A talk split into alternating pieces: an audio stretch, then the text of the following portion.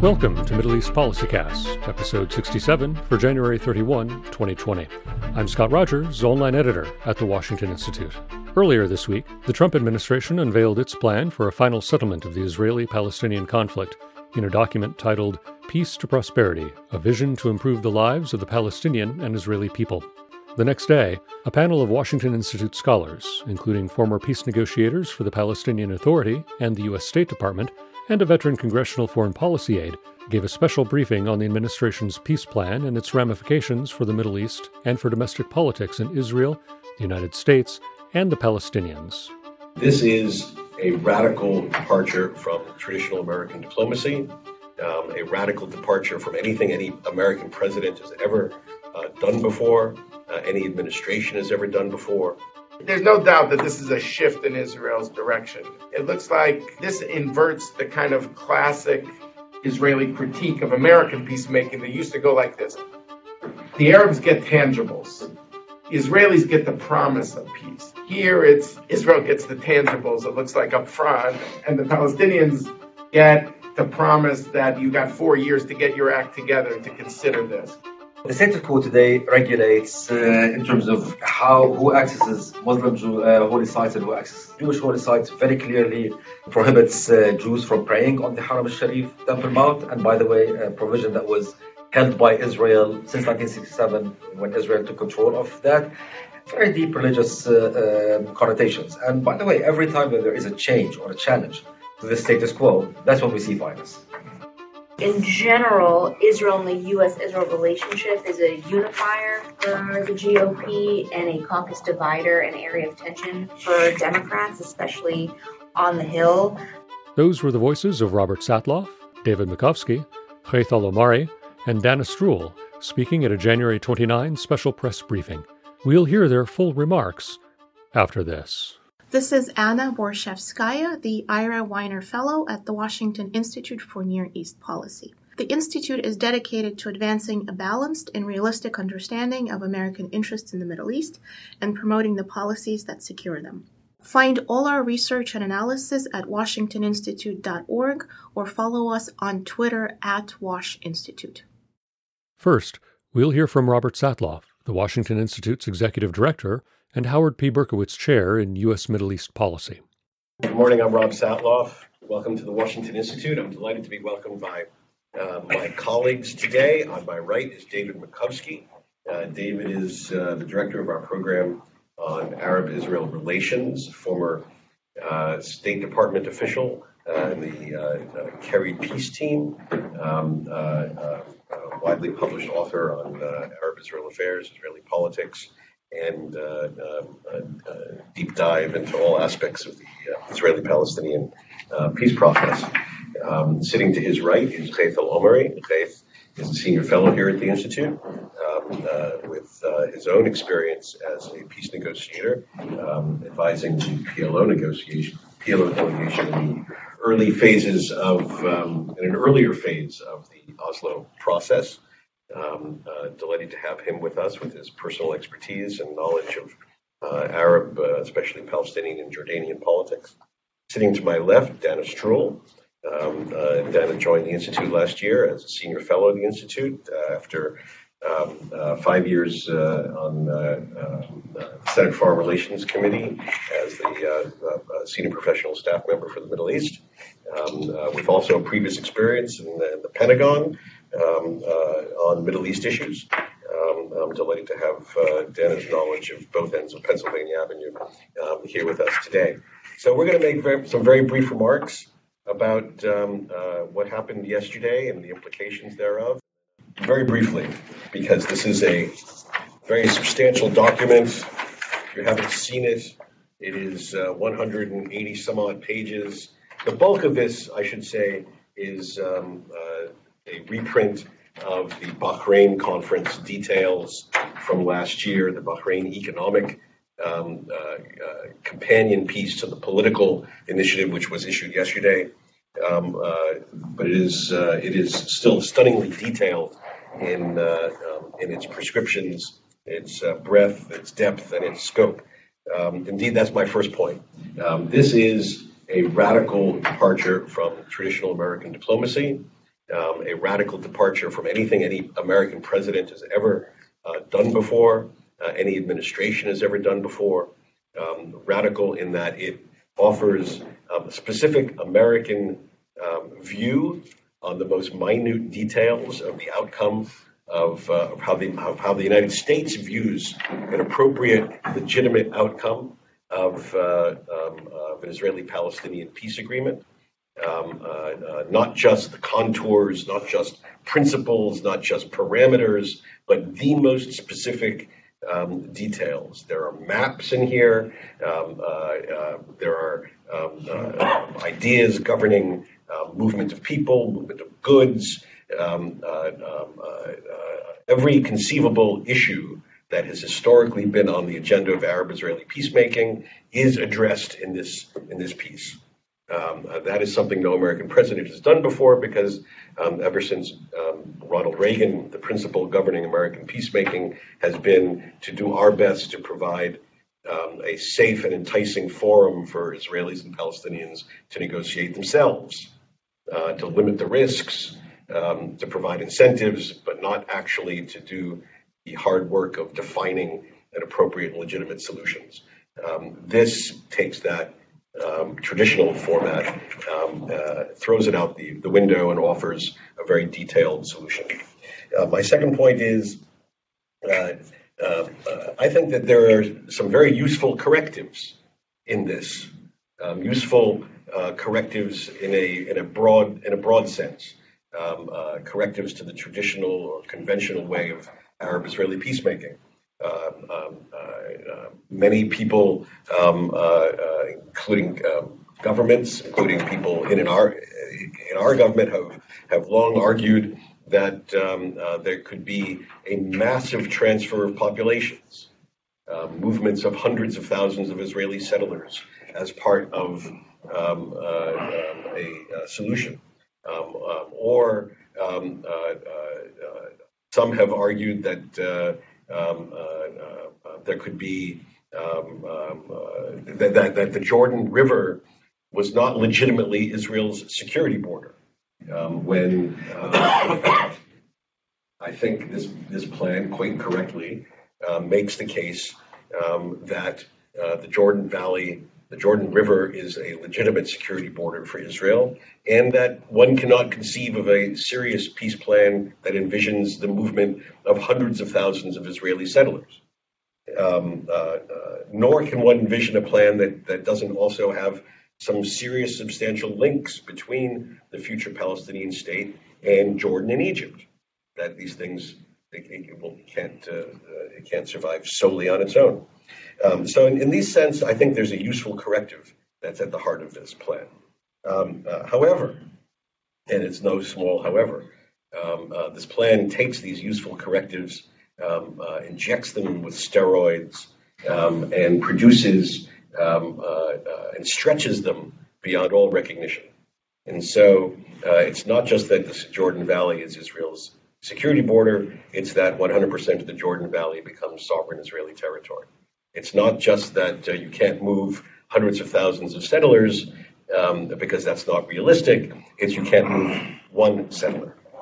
Um, uh, uh, yeah, that, in fact, all existing Israeli settlements um, by this plan become sovereign Israeli territory. Um, and that is, uh, um, uh, uh, my, my phrase is, there was no Solomonic decisions here about what is legitimate and what is illegitimate. This is um, uh, a, uh, uh, uh, on all the key issues, it appears as though um, the Trump plan um, uh, represents what is a traditional um, uh, Likud party approach to uh, final status issues.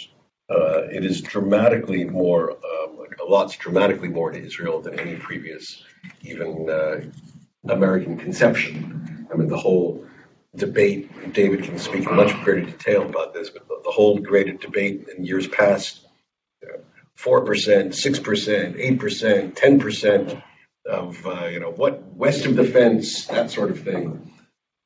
This plan takes those ideas and throws them away and allots to Israel thirty percent of the West Bank. I think forty. Um, uh, almost forty percent. Um, uh, um, you know, uh, multiples of what previous discussions were. Um, uh, uh, uh, again, in this plan, the Palestinians once again earn their way to statehood. The plan draws uh, considerably on the language from the George W. Bush Rose Garden speech of two thousand two, um, uh, democracy, um, uh, anti-corruption, um, uh, internal reform, um, um, uh, but it adds many more conditions than George Bush had um, eighteen years ago, uh, and it makes Israel the judge over these conditions. And then it adds a kicker, which is that um, Israel has no responsibilities under this plan unless and until Uh, the Palestinian Authority has responsibility for Gaza, um, or until Hamas changes its stripes on Israel. Um, uh, uh, I think that's uh, pretty much of a non-starter. Um, this is a four-year plan, um, not surprisingly.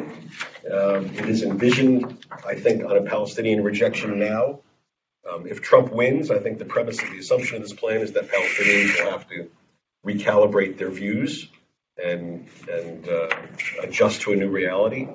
Um, if Trump loses in November, my sense is that not much of this plan will survive. Um, except, this is my final point, except, and there's one big exception, and that has to do with what might happen between now and then, and that's the question of annexation. And we saw this um, uh, begin to play out yesterday. Um, it's continuing to play out today, um, uh, where we saw yesterday the president quite clearly endorse the idea that Israel has the right to um, extend Israeli law over those portions of the territory that the plan allots to Israel, that Israel has the right to do that immediately. Um, and Netanyahu announced that he was going to do that. Um, his spokesman confirmed this, but then evidently today, um, um, uh, after uh, I saw Jared Kushner do an interview with Christiane Amanpour and suggest it's unlikely to happen, um, there was a bit of a pullback. Um, what is unknown is um, whether it's, shall I say, a strategic pullback or a tactical pullback. Um, is it a pullback just until after the Arab League meets on Saturday? Um, is it a pullback until after the election? Um, is it a pullback, um, uh, you know, in principle? Um, my hunch is that it's a pullback after Saturday, um, um, that they would prefer to have a firm and clear Palestinian no um, as the premise for an Israeli annexation. Otherwise, the president looks a bit as though he acted in bad faith when he extended his hand to the Palestinians um, so generously in his in his remarks yesterday. Um, but we will see. Um, I do think it's important to underscore here that, that, that two things happened yesterday.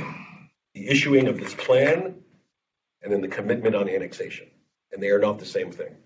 This plan could rise or fall, could sink or swim, could disappear in the ether. Um, uh, may have no long-term implications. Annexation, if it happens, and certainly the American commitment to it, the Israeli commitment to it, but annexation, if it happens, that has real practical implications. On the ground, with Palestinians, security cooperation, relationship with Arabs, um, and domestic implications here in the United States that my colleagues will all talk about. So I'll leave it at that. That was Robert Satloff. Next, we'll hear from David Makovsky, the Institute's Ziegler Distinguished Fellow and Director of the Project on Arab-Israel Relations. David also maintains an online interactive map of Palestinian communities and Israeli settlements in the West Bank and hosts the podcast Decision Points. Rob, I think, made some very useful points, so I, I don't have to go over them. Uh, uh, I see it very similarly. Uh, The annexation piece, I felt, got short shrift in the media yesterday because everyone focused on the plan itself. Uh, I do think, you know, there'll be some enterprising journalists out there in the next few days that will try to drill down on what happened, because I think the background in coming out of the White House until twenty-four hours ago, before the plan was released, I should say, was don't do annexation now. And uh, I saw the Jerusalem Post had a piece today saying that Bibi came saying he needed annexation now if he was going to agree to some freeze. Um, and I do wonder on the annexation piece um, how that's going to impact the Arab side. Uh, Rafe and my colleague will, I'm sure, have some insights on this. I, I think what happened yesterday on the Arab piece, from what I see, is a historic moment in the history of this conflict. This is the first time that I've seen the Arab states not reflexively line up with the Palestinian position. I've never seen this before. Maybe there'll be some tactical points that someone will point to, but nothing like this. And not just one country. It was breathtaking. Uh, and in that sense, this was the hope of the administration, a kind of a qualified support, not a full-throated embrace, of course, but that was all they wanted, a qualified support. But I worry that this is uh, now in jeopardy, that by front-loading the annexation, you destroy the plan on the day it's released, and you lend credibility to those critics who want to insist that this is an annexation plan more than it is a peace plan. So I think the media is going to catch on to this, and in the next twenty-four to forty-eight hours, I think the media narrative is going to be more focused on the short-term annexation question. I'm not sure if it was uh, out of respect uh, to, to Kushner on, on Christiane Amanpour, Rob said he didn't know. I don't know. I mean, there are some very technical points. Where does the Attorney General uh, in Israel stand on this?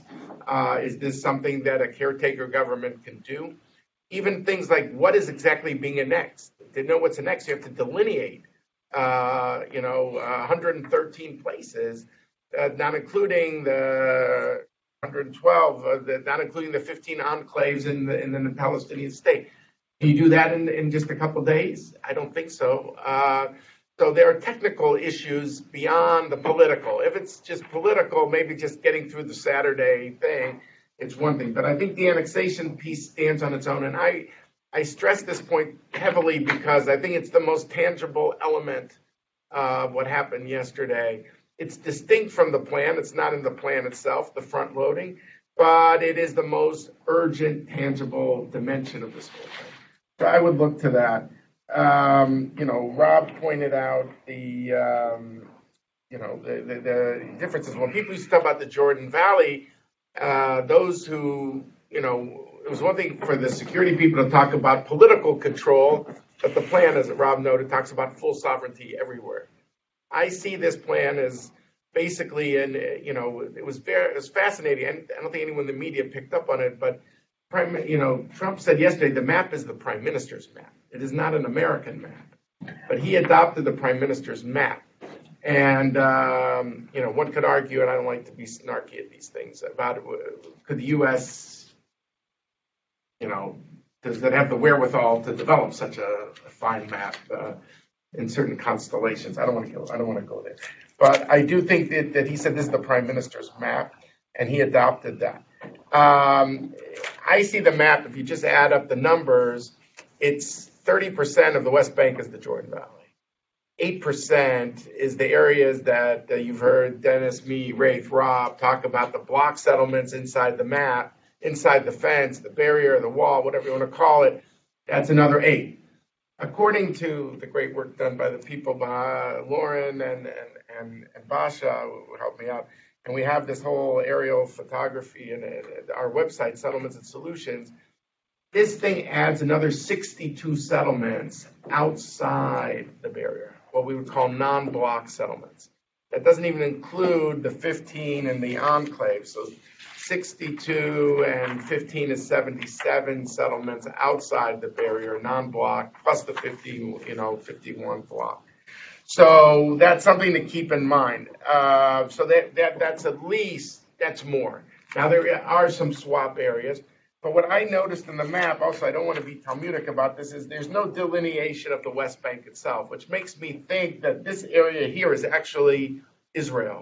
This is the first time on page thirteen, I believe, I have not seen this in an official map, that the U S raises the possibility of annexing what's called the triangle. It said it's up to the parties. There's hundreds of thousands of Arabs, Israeli citizens there, hundreds of thousands.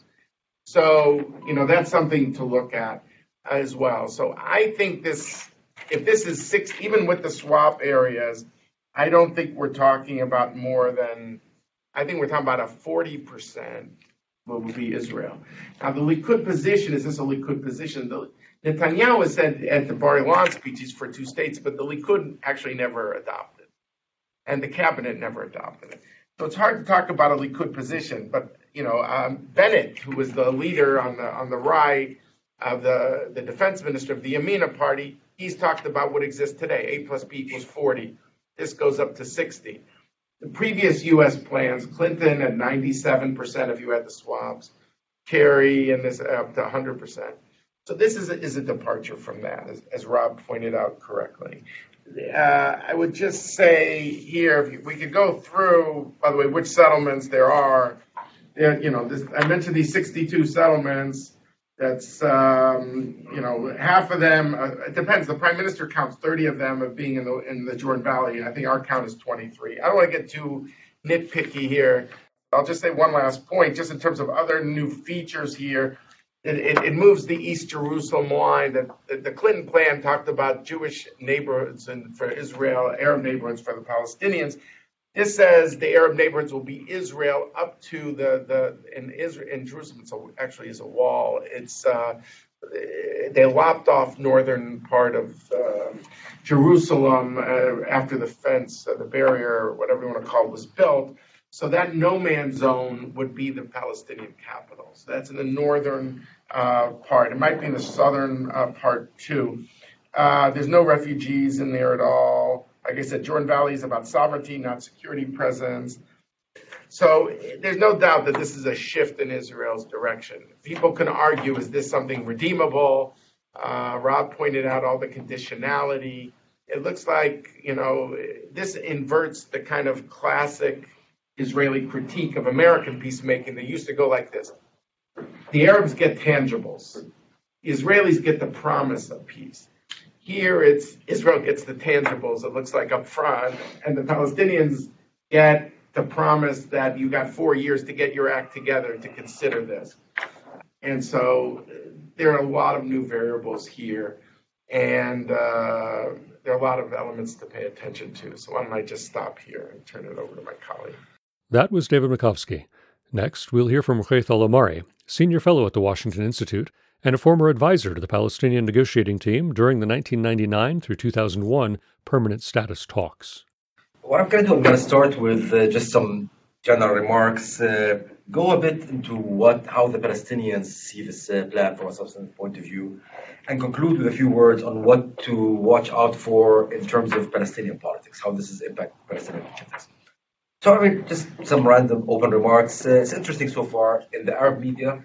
There are two categories. You have those which are more kind of the traditional U S allies where it's almost uh, non-existent. You have to really scroll down in the web pages to actually see any coverage of it. Al Arabiya, Sky News, Arabiya, et cetera. Al Jazeera, uh, Turkish Arabic uh, language, uh, uh, that's up there. Look at how the Saudis and Emiratis are selling out the Palestinians. So there's, it is playing into this kind of uh, internal Arab uh, dynamics. Uh, The Arab reaction so far is very muted, and everyone seems to be punting towards uh, Saturday, the Arab uh, League uh, uh, decision. The Saudis are interesting, uh, a very uh, muted uh, uh, statement from the foreign ministry, but then a phone call very publicly uh, publicized from King Salman to uh, President Abbas saying that he's going to support the Palestinians. How this plays out, we'll see uh, again on Saturday in terms of uh, decisions. You're totally right, uh, Rob, about the correctives. There were very important correctives here, things that we used to talk about privately in negotiating uh, rooms, which are now being put out in the public. This is good. However, the overall packaging is so negative that I'm afraid that these correctives will get uh, dry, you know, drowned into the ne- in the negative uh, uh, noise that will uh, fall out. I think for the Palestinians, and we're already seeing this, uh, what the overall framing that they will present is what we're seeing here is simply an expanded area. What we have today, but on a larger territory, but no more uh, jurisdiction, and therefore it's not a state, it's some sort of uh, self, uh, self. Uh, and they will point out to the following uh, points.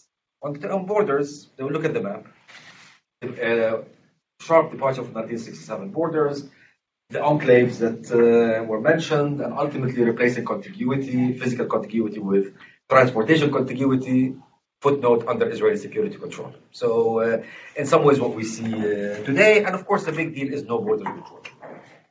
Um, again, there's a difference between security uh, presence and control in the Jordan, uh, along the Jordan River, and no uh, border with Jordan, and even the border crossings that were envisioned in this will continue to be effectively under Israeli control. Israel will have the right to uh, block uh, goods, and the language is not clear, but it seems to me that also the passage of uh, individuals.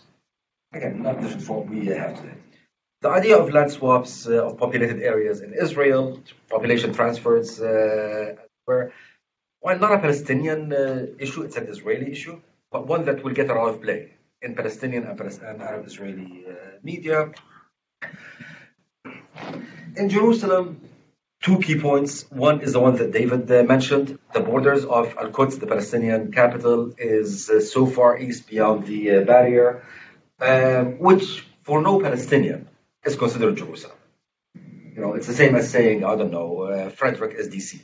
Um, it's uh, it's seen as an extension of Ramallah versus an extension of uh, Jerusalem. This is not the Jerusalem that is talk about. This is less of an issue for the Arabs, to be honest, because for the Arabs, Jerusalem is something else.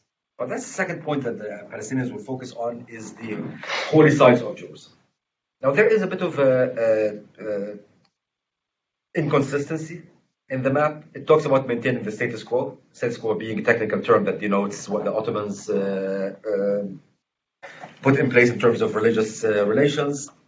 You go further, and it talks about freedom of worship on the Temple Mount, Haram al-Sharif, uh, which is the very crux of the status quo as most Arab countries. Uh, so this is the point that the Palestinians will not only use in domestic messaging, but also in messaging to the Arabs, particularly Jordanians and Saudis, who have Uh, uh, or equities in this issue. Can I, can I just explain that? Sure. Because freedom of worship, most people will think, oh, that makes that sounds reasonable, yeah. But that's not the status quo. Oh, no, no, no. The status quo today regulates uh, in terms of uh, how who accesses Muslim Jew, uh, holy sites and who accesses uh, Jewish holy sites. Very clearly prohibits uh, Jews from praying on the Haram al-Sharif, Temple Mount, and by the way, a provision that was held by Israel since nineteen sixty-seven when Israel took control of that. Uh, very deep religious uh, uh, connotations. And by the way, every time that there is a change or a challenge to the status quo, that's when we see violence. I think it was twenty seventeen when there was uh, a change, even I think that was erecting metal detectors, very technical issue. We had days of uh, uh, violence and uh, withdrawal of ambassadors to Jordan and Israel. Uh, so it's, this is a, quite a big deal. Uh, Security, as it sees it, is highly intrusive. Demilitarization was never really a problem. In all the previous negotiations, we always agreed there's going to be a demilitarized Palestinian state. The difference was what does that mean, how many, you know, I don't know, what caliber guns do you have, and all that kind of thing. Today we see something different, which is full I D F freedom of action in a future Palestinian state. Uh, again, similar to what we have today. And the benchmarks, I think, as uh, Rob said, uh, determined by Israel. Refugees, again, the problem is not that there's no going to be no right of return. This is a point that, you know, publicly difficult to admit, but in negotiations the Palestinians have conceded since Camp David. Uh, the problem is that you have Israel actually having uh, uh, the right to determine who can go back to the Palestinian state. There is something here that says there's an Israeli vetting. Again, that's something that will be very hard to sell for any Palestinian uh, leader. Um, and then, of course, the conditions for negotiation, or the preconditions actually for negotiations, ironically, when preconditions used to be a bad word, now we have plenty of that in this. Uh, the Palestinians have to do X, Y, Z to even engage in negotiations, but then the conditions, the kicker that you mentioned for implementing it, disarming Hamas, uh, good luck with that one. One point you kind of just flag, which is not a technical policy point, but I think it's very important, is the narrative point.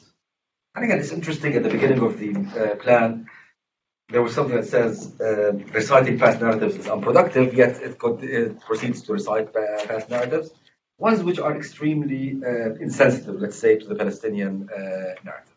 Um, my own view, what is the point of even talking about narratives in a, in a like this? But if you're going to do it, you don't do it by defending one side's narrative. This is important, not technically, but in terms of selling uh, the deal. And it becomes very difficult for any Palestinian who wants to engage, or any Arab, to do that, because they say, okay, so you're adopting that particular narrative. So the impact is more political than it is uh, uh, technical. And there are many examples uh, of this. Now, this will all have, and I will conclude with this, impact on uh, Palestinian politics. Negative in terms of prohibiting certain things, and proactive in terms of encouraging certain things. The most negative one, and here I go to one thing that you said, Paul. The idea of conditions is not new. Bush, George W. Bush actually did uh, put conditions.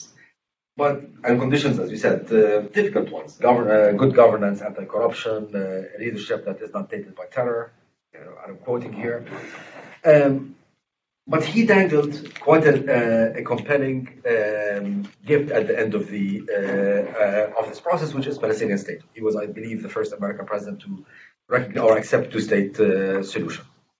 That allowed, that created space for Palestinian reformists uh, at that time. Abbas, of course, we can say that about him now, but at that time he was leading the charge. People like Fayyad and people of that sort to basically go to Arafat and in public discourse and say, look, reform, good governance, fighting terror will get us statehood. It created this space. This will do the exact opposite. Right now, any attempt to talk about some of these, I think, necessary, worthy preconditions uh, would be de- would be simply uh, discredited. Um, the proactive side relates to Hamas Fatah. Now, we started seeing already uh, Abbas reaching out to Hamas. There was a meeting yesterday in Ramallah where Hamas participated. I just saw there's going to be a meeting next week in Gaza in which Fatah will participate. Abbas now is saying that he might go to Gaza. Um, what's interesting here is until now, Abbas has been uh, uh, insisting that any reconciliation will have to uh, be preceded by Hamas uh, disarming, disarming then uh, uh, having certain security provisions when it comes to its use of arms. He can no longer do that. Right now, this would be uh, political suicide in the environment. It would easily be seen as you're implementing the deal of the century, and the deal of the century in uh, Palestinian parlance is a four-letter word. Um, so uh, this actually has uh, narrowed the maneuver, uh, space of maneuver uh, for uh, the Palestinian Authority. I suspect we will see a new bid for reconciliation uh, done probably mainly on uh, Hamas's uh, uh, terms. Now, I wouldn't hold my breath because Abbas, who doesn't want reconciliation, will find other ways of, of, of uh, Uh, probably bypassing that, but his margin of maneuver will be uh, narrower. And I think I will conclude with this. I'm happy to talk about the Arab reaction, but uh, as far as I'm concerned, let's wait for Saturday because this is where the game is really going to be played. That was Ghaith al-Omari. Next, we'll hear from Dana Stroul, the Shirley and Michael Kasson Fellow in the Washington Institute's Beth and David Gedould program on Arab politics. Dana served for five years as a senior professional staff member to the Senate Foreign Relations Committee. I'm just going to share a few remarks about the politics of this moment. So in general, Israel and the U S-Israel relationship is a unifier for the G O P and a caucus divider, an area of tension for Democrats, especially on the Hill. Um, you've seen this play out a little bit in the Democratic primary debates where a lot of Democratic candidates are now talking about or were previously talking about um, conditioning of security assistance to Israel, things that just weren't discussed even during the Obama administration, who signed the landmark three point eight billion dollars a year in security aid to Israel. Now you actually have um, Democratic candidates talking about conditioning that assistance, questioning U S support to Israel based on actions that Israel may take. So what's interesting to me today is to look at who is saying what statements. Um, leaders of the party, both in the Senate and the House, will be focused very much on trying to keep the caucus together. It is interesting to me that several of the leaders in the Senate um, released statements ahead of the Trump announcement yesterday. So um, Elliot Engel, the chairman of the House Foreign Affairs Committee, and Bob Menendez, the ranking member of the Senate Foreign Relations Committee, together, trying to hold their caucus together by by jointly issuing a statement before on, on Monday where they talked about the general parameters as have always been accepted and David laid out of what a two-state outcome would look like, and they specifically warned against unilateral action, um, which without being explicit in their statement, what they're talking about is annexation. Also interesting is statements after the fact. So the um, Senate Democratic leadership put out a letter Um, basically panning the entire thing, um, a lot of the criticisms that have been laid out here. And the other sort of interesting um, insight that I have is I was going and, and checking a bunch of the members' um, websites, so who put out statements. What's really remarkable is how many members didn't put out statements. So if you go to key foreign policy leaders, Senate Democratic, um, Senate, Democrat, Senate uh, Foreign Relations Committee, Democratic side, House Foreign Affairs, Hoyer, Pelosi, they just don't have statements on their websites. It would have been a reporter catching him, catching them in the hallway and reported here or there. There's not even Twitter statements, um, which is also interesting. And I, based on what happens in terms of Israel's next moves, I think um, will be a determiner of what happens next in, in Democratic uh, Party politics on the Hill. Interestingly, all the Democratic primary candidates, Biden, Buttigieg, Warren, Sanders, rejected this. This is not diplomacy, sets the terms for unilateral annexation. So again, you have what's hap- playing out in, in the primary um, race, and then you have what's happening on the Hill, where at leaders, I think as much as possible, who are traditionally trying to hold the center, trying to hold the center, and then you have very progressive members of the caucus already coming out and, and criticizing. Um, It is noteworthy that I think that the president said two-state solution, which is something that most of the uh, Democrats who said anything also said. I think you can you see that some leaders are acknowledging that there are parts of this plan that are worthy of consideration, but how it plays is whether or not it's just another statement that we talk about in a couple of years, or what happens over the next couple of days and, and coming months. So one, uh, if there are moves by Israel to unilaterally annex, uh, I think that will be incredibly difficult to maintain bipartisan consensus and consensus within the Democratic Party on maintaining the same kind of U S Israel relationship that has always been seen as special and different from bilateral relationships with other countries.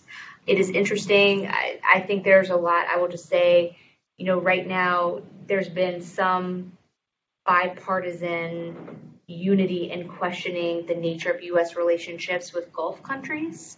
Um, a lot of times, though, you've had Democratic leaders out in front questioning the U S Saudi relationship, the U S U A E relationship, et cetera. Those governments have not warmly endorsed this plan. They are not throwing it out, um, but they keep referring to international law consistent with direct negotiations, um, something that should be considered. It's not a warm embrace. Uh, so it's interesting to see, actually, members of the Democratic Party align in some ways with not outright rejecting the plan, um, but but warning about certain certain issues. Um, and then obviously we should talk about the politics of this. So the Bibi-Trump relationship, how um, Prime Minister Netanyahu spoke about the Trump administration as the best, the best administration ever for Israel and Israeli interests, is certainly something that is going to smart for many members um, of the Democratic Party who have fought and worked for years to maintain bipartisan consensus and voted for peace, pieces of legislation, resolutions, weapon sales every single year that at times have been contentious to hold that center. You so, said not even close. That was the direct quote from the yeah, Prime Minister. Thank you. So, I, I mean, again, at this point, I think it's, it's quite obvious the, how Netanyahu has decided to approach Trump in this relationship, which again is going to be very difficult um, for Democrats, and some of them will try to set it aside, but how this plays out, I think, could make it increasingly difficult for members of the Democratic Party who want to maintain the center and want to maintain bipartisan consensus to con- continue defending um, this despite leadership at the top of the government.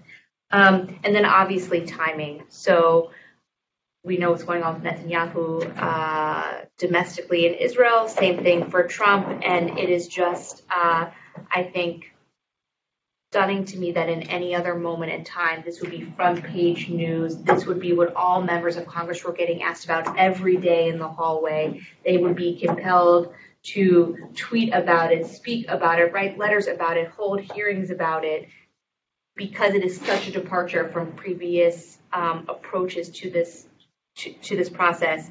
And it, it's a blip um, as far as I see it on the headlines. This has been Middle East Policycast from the Washington Institute. Production assistance this week from Corey Francis. For more research and analysis on the Middle East, find us online at washington institute dot org. Follow us on Twitter at Wash Institute, and subscribe to us on YouTube at Washington Institute for events and video explainers. Please like and rate this podcast on iTunes or wherever you listen to it to help others find Middle East Policycast.